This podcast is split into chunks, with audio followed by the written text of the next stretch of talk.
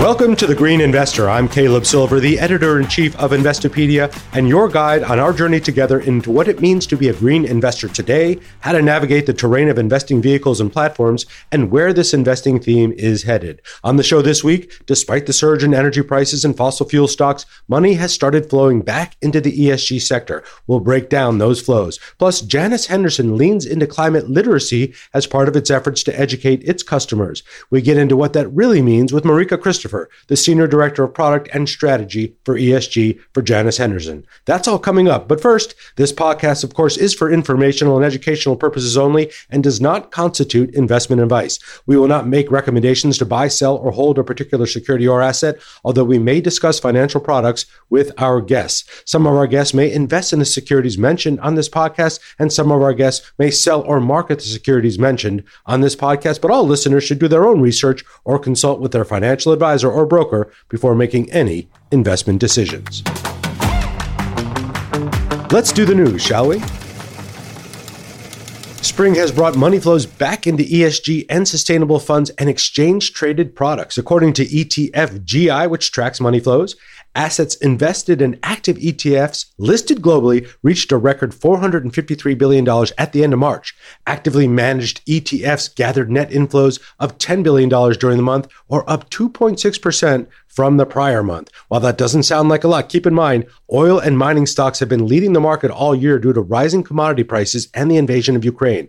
E S G and renewable energy-related stocks have been in a deep downtrend all year. Still, assets invested in active E T Fs listed globally reached that four hundred fifty-three billion dollars record at the end of March. one hundred sixteen billion dollars in net inflows were gathered in the past twelve months. That's the twenty-fourth straight month of consecutive net inflows. Here are the top five E S G and sustainable exchange-traded funds here in the U S and their performance so far this year, and it is not very good. The I C L N, iShares Global Clean Energy E T F, that has five billion dollars in assets, is down eight point six percent.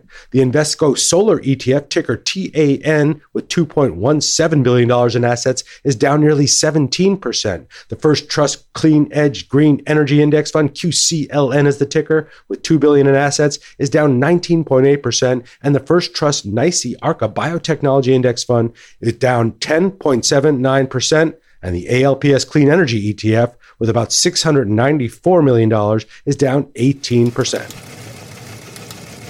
Commodities trading giant Cargill expects at least some of its freight vessels to be powered by clean marine fuel before the end of this decade. In twenty twenty, Cargill shipped almost two hundred million tons of iron ore, grains, and other goods around the world, with as many as seven hundred vessels on the water at any given time. All those carriers are powered by oil, specifically H F O, or heavy crude oil. Heavy fuel oil is a residual fuel incurred during the distillation of crude oil. It's used to generate motion and or heat, and it has a particularly high viscosity and density. Think peanut butter, not olive oil. And it spews more carbon dioxide into the atmosphere than Germany and the Netherlands combined.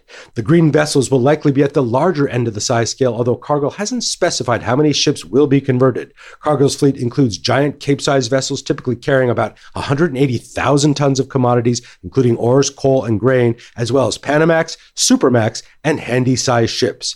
The International Maritime Organization, shipping's global regulator, has yet to produce a full plan for wide-scale decarbonization in line with the Paris Agreement. The Environmental Protection Agency released a draft white paper last week that gives the public the first clues into the possible requirements the agency might include in a new rule that seeks to rein in climate warning emissions from natural gas power plants, the nation's leading source of electricity. Native American tribes that generate power from natural gas and power companies could be required to adopt these new rules, if approved, to make their gas-fired plants more efficient and cleaner. Those options include building hybrid plants that run on both gas and renewable energy, implementing carbon capture technology to reduce overall emissions, as well as phasing in the use of hydrogen gas, which burns without emitting carbon dioxide. Many of these technologies, however, have been criticized by climate activists who say they aren't as effective as proponents claim and distract from the more important task of transitioning away from fossil fuels altogether. Millions of more Americans are breathing unhealthy air compared to just a few years ago, in large part due to climate change, according to the American Lung Association. The association released its latest annual State of the Air report, which evaluates county-level air quality data across the nation over three-year periods. This year's report, which looked at twenty eighteen, twenty nineteen, and twenty twenty, found that one hundred thirty-seven million Americans were exposed to unhealthy levels of air pollution. That's two point one million more people than recorded in the last report, and nearly nine million people when looking specifically at exposure to fine soot pollution, or what they call P M two point five. Those increases were driven largely by a surge in wildfires across the West, according to the study. The study also found that despite overall decreases in ground-level ozone pollution, which consists of nitrogen oxides and volatile organic compounds, lower-income people continue to face disproportionate exposure to unhealthy air and the associated health impacts. More than eighty percent of homeowners who have flood insurance are set to see rates climb, according to a new report from the real estate firm Redfin.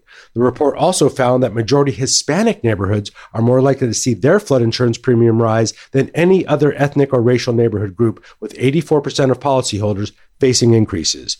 When the Federal Emergency Management Agency rolled out its major overhaul to its National Flood Insurance Program last April, it promised that the bigger, richer homes would bear the brunt of premium increases, while almost ninety percent of policyholders would see their costs stay stable or decrease. That does not seem to be playing out that way. The National Flood Insurance Program serves three point four million single-family homes, most of which are in high-risk flood areas. The program was created in nineteen sixty-eight to cover the homes that private insurers either didn't want to cover or would only cover at a relatively high cost. The government offered more modest premiums, but the result is that over time, the program has gone broke. It's got more than twenty billion dollars in debt, in part because of climate change-related phenomenon such as rising sea levels and more storms. Expect more showdowns on climate goals and sustainable investing inside shareholder meetings this spring as proxy advisors are joining the battle. Institutional Shareholder Services, one of the largest proxy firms that advises institutional investors on how to vote their shares at shareholder meetings, urge investors in Occidental Petroleum and the refiner Valero Energy to back proposals to align the company's targets for cutting greenhouse gas emissions, including those of their customers, with the Paris Accord, according to Bloomberg. I S S is likely to issue the same recommendation for eight other oil companies, including ExxonMobil and Chevron, which are facing similar votes, according to Follow This, which put forward the proposal. Listeners will remember that Mark von Balla vol- Listeners will remember that Mark von Balla, Follow This, was a guest on The Green Investor a couple of months ago, and now he's bringing those initiatives to the shareholder meetings. Somebody cue the Prince playlist, because the Corvette is about to go electric. General Motors, which makes the Vet, told C N B C this week that an electrified Corvette will be on the market as soon as next year. An electrified Corvette will be available first, with a fully electric Corvette to follow soon after, but the traditional Corvette with a highly powered internal combustion engine will remain available for sale. G M has said it plans to launch thirty electric vehicles globally by the end of twenty twenty-five and exclusively sell electric vehicles by the middle of next decade. What is your money manager doing about climate risk and sustainable investing? Most of us invest our money through a mutual fund company, an asset manager, or a financial advisor. And while so many of them claim to offer sustainable and green investing solutions, how do you know that they're really investing along with your beliefs? What's really inside their investment products? And where does the company itself stand on those issues that might matter most to you? Janus Henderson Investors has had a global sustainable equities team for the past thirty years. With over four hundred billion dollars in assets under management, Janus wields a pretty big stick on behalf of individual investors like us. Marika Christopher is the Senior Director of Product Strategy and E S G for Janus Henderson. She joins us this week on The Green Investor to talk about their approach to E S G and sustainable investing. Welcome to The Green Investor. Thanks so much, Caleb. I'm happy to be here. Tell us about your job. What do you do as the Senior Director of Product and Strategy in E S G? It's a motley crew of things that I do on a daily basis. I like to split it into to two pieces, one being that product strategy side. So really thinking about innovation, thinking about where the puck is going in the next three to five years when it comes to E S G and sustainable solutions around the globe. And that's going to mean different things for different uh, regions that we serve. You know, you look to the European market and there's a lot of focus on regulation there and the asset flows um, moving based on S F D R and other regulations that are coming down the pike. And then you look to more nascent markets like here in the U S and Australia and APAC, and you're seeing a product landscape that is really waiting to be shaped by the regulator, and perhaps is going to be more driven by, by the investors, by the players themselves. Um, so that's part of my job. It's really just dreaming up what's going to happen. And then the second piece is on the E S G side for our distribution force and, and on the corporate side. So what that means is building out an E S G strategy, a focus area, how we can support our sales teams when it comes to E S G.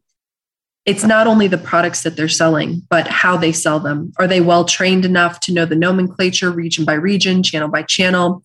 Do we have the right thought leadership pieces out there, the right content to draw the reader in? We're also constantly looking at the corporate element of it. I, I think something that's interesting about sustainable investing is that any other product trend that you had in the investment space, it was all about, well, who is the portfolio manager and what, what's the performance?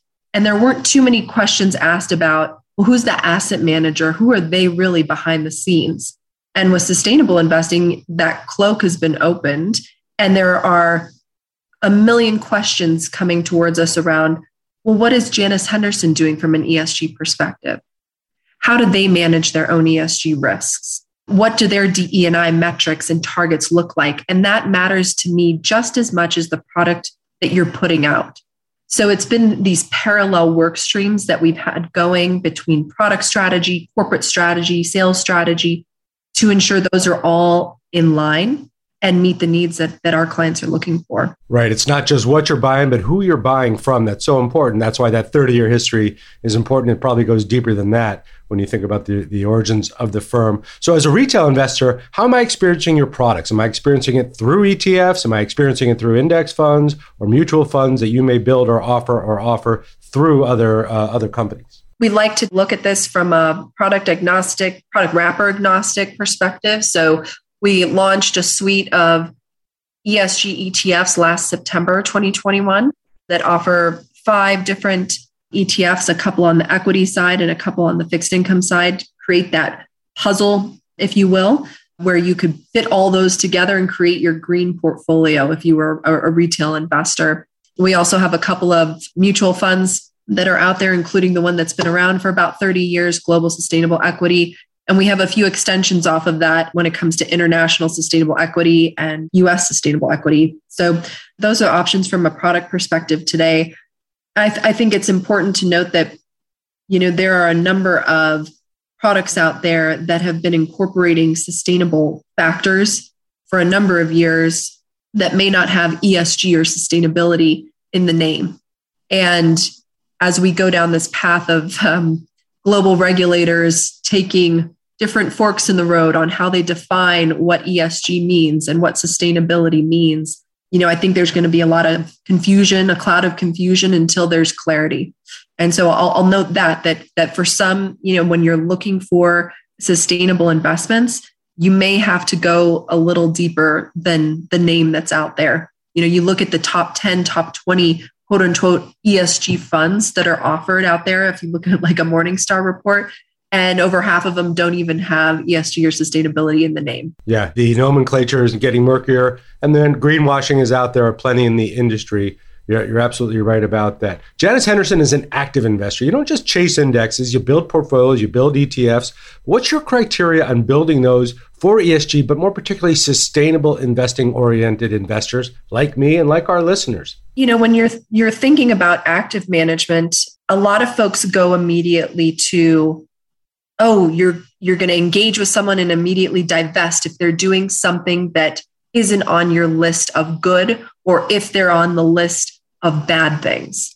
And I, I think it's important for investors to understand that engagement from an active manager truly means engagement. That is a, a profound relationship where you've got portfolio managers meeting on a quarterly or biannual basis with these companies to truly understand, not only from an E S G perspective, but operationally, what does management look like? What does their strategy three, four, five years out look like? What plans do they have in place to make the changes needed to make it a long-term valuable company?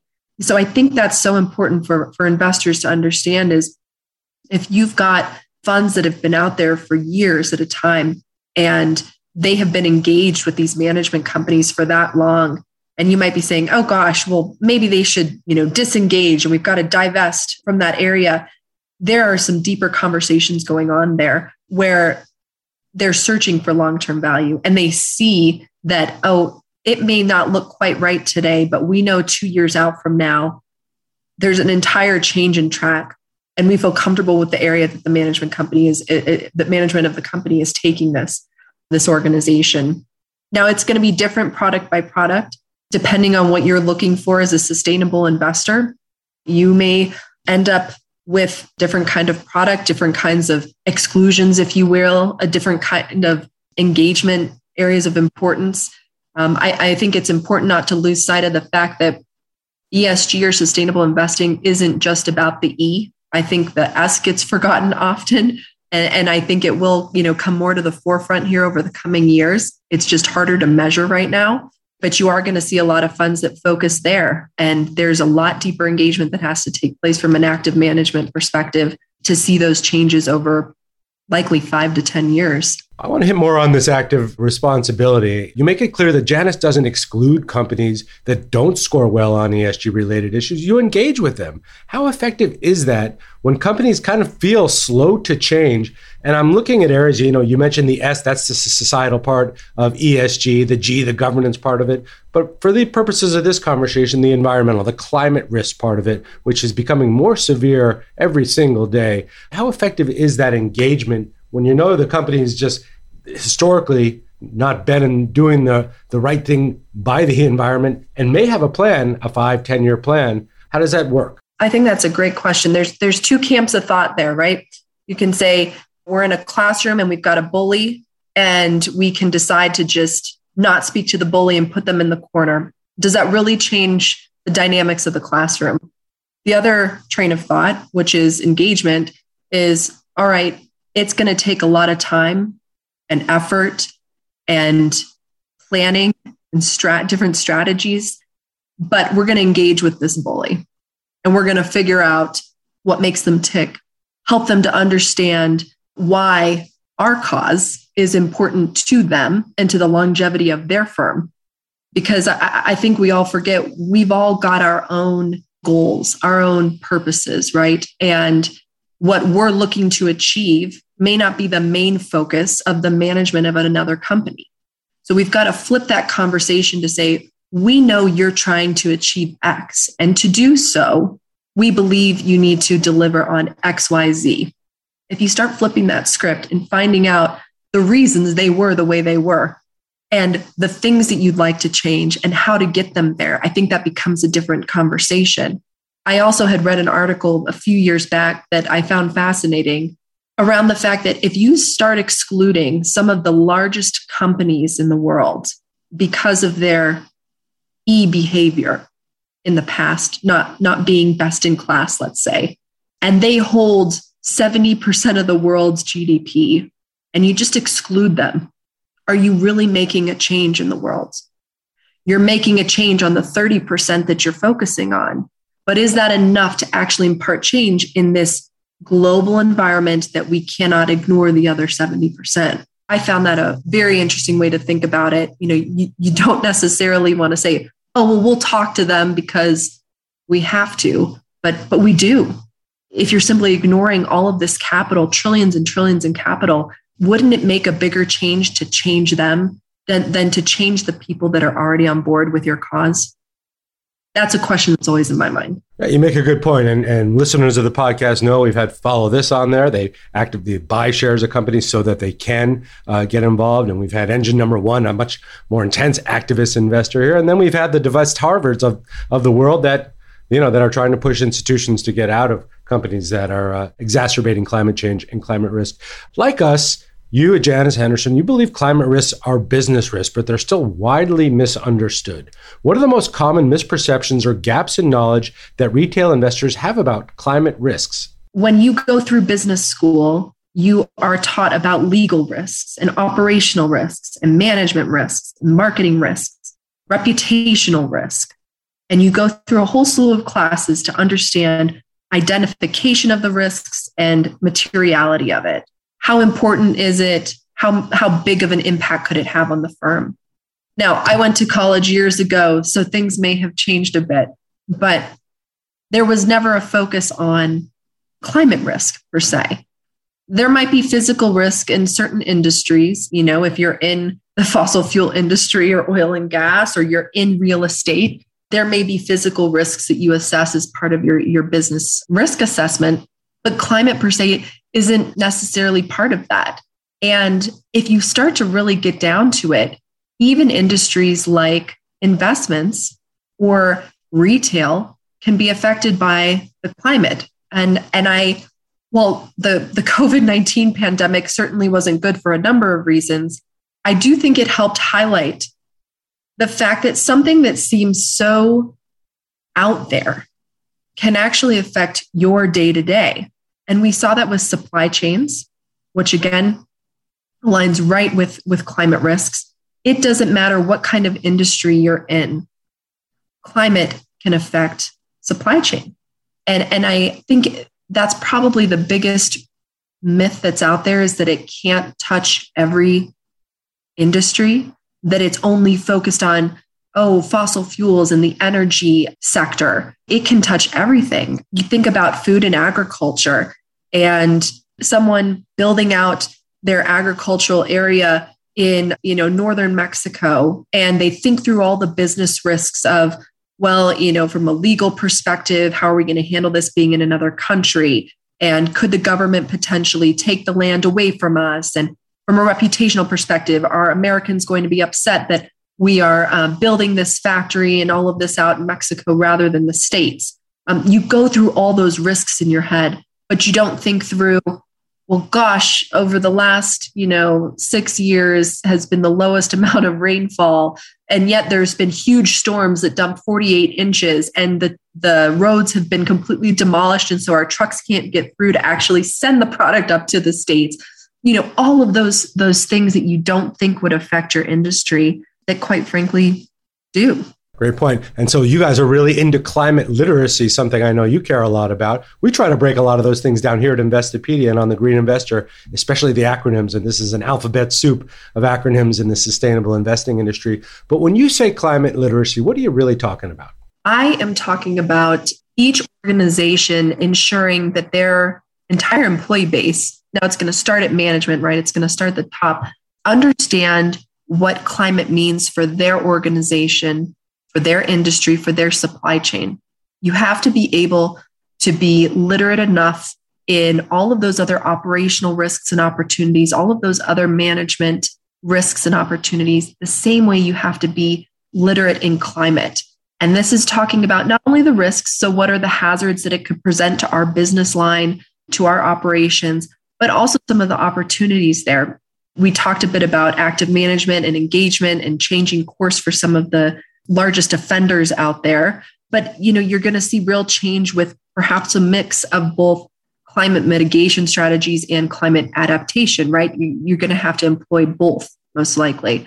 And so there are opportunities within climate literacy to change the way your company's doing business and actually save money or improve productivity or improve client and employee relationships. And when you think about getting that climate literacy down to every level of the organization and getting every function to think about it, from marketing to product development to operations to legal, and really making them own that and say, from the top, climate literacy is important to us. And because it's important to us at the very highest levels, you need to figure out a way to incorporate that into your business strategy, right? Your function. Marketing, I want you thinking about climate literacy. I want you making sure that everybody that's in your organization, your sub-org, understands what climate change, what climate risks will mean for your business. And could you list out the top five risks and the top five opportunities that we face from climate change? I think that's what it really means. Yeah, it's so important. And the way the words we use, the way we understand things, and how widely that is understood across the investing community, but across the business community, so important. And as you said at the top, still a lot of uncertainty around the regulations, what things mean. All of that is so important. What's next for Janus Henderson and the sustainable investing, investing initiatives that you're working on with your team? You know, we're continuing to watch the regulatory landscape here in the U S shape out. We know that there's a comment period open right now with the S E C, with some of their disclosures. So we're continuing to watch that closely. We we believe that the U S and the Asian market are still ripe for, for growth with sustainable solutions. And that, again, is not only going to be around the E. We've certainly got a few things in the pike around the environmental side, looking at low carbon or neutral carbon or, or negative carbon products, but also starting to focus a bit more on the S and seeing where that will go more long-term. How can we better measure the S within E S G at each of the companies? Is there a way to create some sort of fund that would offer focus on companies that are doing a great job uh, on the social element of E S G, or are focused on creating a program that will get them to a better place? You know, if we look around at some of um, some of the industries like the legal industry or investments in finance, you're going to see a lot of misses on the S side of the equation. But there are a lot of industries and companies like on the tech side that are doing a great job today and are continuing to progress their agenda on the S, where they've got some excellent metrics out there on in, in ensuring um, diversity, equity, and inclusion. And so we're seeing uh, you know, where we can go with that, what we can learn from it, and, and where we can build out that side of the product set. Cool. Well, we'll be looking out for it. And folks, follow what Marika Christopher and her team are doing at Janus Henderson. We'll link to her blog and, and their E S G zone on their website in the show notes. And it's really been nice to have you on The Green Investor. Marika Christopher, the Senior Director, Product and Strategy and E S G for Janus Henderson Investors. Thanks so much for being on The Green Investor. Thanks so much, Caleb. I appreciate it. It's time for Green Facts, that part of the show where we dig into interesting facts and figures about green investing. And this week, we're looking at the newest wearable technology favored by design and climate experts, which is a mask for cows that captures methane gas. The bovine mask designer Zelp is one of four winners of the Terra Carta Design Lab Awards announced this week. The award, chaired by Prince Charles, among others, is associated with the Royal College of Art in the United Kingdom and is part of the Prince of Wales Sustainable Markets Initiative. Each winner receives fifty thousand pounds, which is about sixty-three thousand dollars, and mentoring from John Ivey, the former head of design for Apple, who serves as a chancellor of the Royal College of Art, as well as other members of the Sustainable Markets Initiative. Cow burps are a significant source of potent methane gas, and most solutions have focused on developing feed additives to cut emissions on the way in. The mask developed by ZELP, which stands for Zero Emissions Livestock Project, captures methane with each burp. A catalyst oxidizes the gas and releases it into the atmosphere as carbon dioxide and water vapor. The company estimates that the device can reduce methane emissions from cow belches by more than fifty percent. Somebody get those cows some Tums. It's time to unpack the acronym, that part of the show where we deconstruct the alphabet soup that is green and sustainable investing. And we're going to keep it in the cow pasture this week, given the new mask by Zelp. This week's acronym is actually a gas, C H four, otherwise known as methane. Methane has more than eighty times the warming power of carbon dioxide over the first twenty years after it reaches the atmosphere. Even though C O two has a longer lasting effect, methane is a main contributor to global warming in the near term, according to the Environmental Defense Fund. At least twenty-five percent of today's warming is driven by methane from human actions, and cows, as we just learned, are also a pretty big contributor. Mask up, you mighty bovines. We're going to go out this week celebrating this week in environmental history. And even though it was last week, we're close enough to Earth Day to keep celebrating it. It deserves much more than just one day as far as green investors are concerned. And here's a little history of Earth Day that I found on earth day dot org, which has been around since the late nineteen sixties. In January nineteen sixty-nine, Senator Gaylord Nelson, the junior senator from Wisconsin, who was already concerned about the human impact on the environment, and a few others, witnessed the ravages of a massive oil spill in Santa Barbara, California. California. Inspired by the student anti-war movement, Senator Nelson wanted to infuse the energy of student anti-war protests with an emerging public consciousness about air and water pollution. He announced the idea for a teach-in on college campuses to the national media and persuaded Pete McGlosky, a conservative-minded Republican congressman, to serve as his co-chair. They recruited Dennis Hayes, a young activist, to organize the campus teach-ins, and they chose April twenty-second, a weekday falling between spring break and final exams, to maximize the greatest student participation. Earth Day inspired twenty million Americans at the time, ten percent of the total population of the United States, to take to the streets, parks, and auditoriums to demonstrate against the impacts of one hundred fifty years of industrial development, which had left a growing legacy of serious human and health impacts. Thousands of colleges and universities organized protests against the deterioration of the environment, and there were massive coast-to-coast rallies in cities, towns, and communities. Today, Earth Day is widely recognized as the largest secular observance in the world, marked by more than one billion people every year as a day of action to change human behavior and create global, national, and local policy changes. Happy belated Earth Day, but let's see how long we can stretch this celebration out. Thanks for joining us on The Green Investor, and special thanks to Marika Christopher of Janus Henderson Investors for joining the show. We're going to link to all the reports we mentioned in our show notes that you can find wherever you get your podcasts and on Investopedia.com slash The Green Investor Podcast. Rate, review, and recommend us, and please send us feedback to podcasts at Investopedia dot com. Keep it green, and we'll talk again real soon.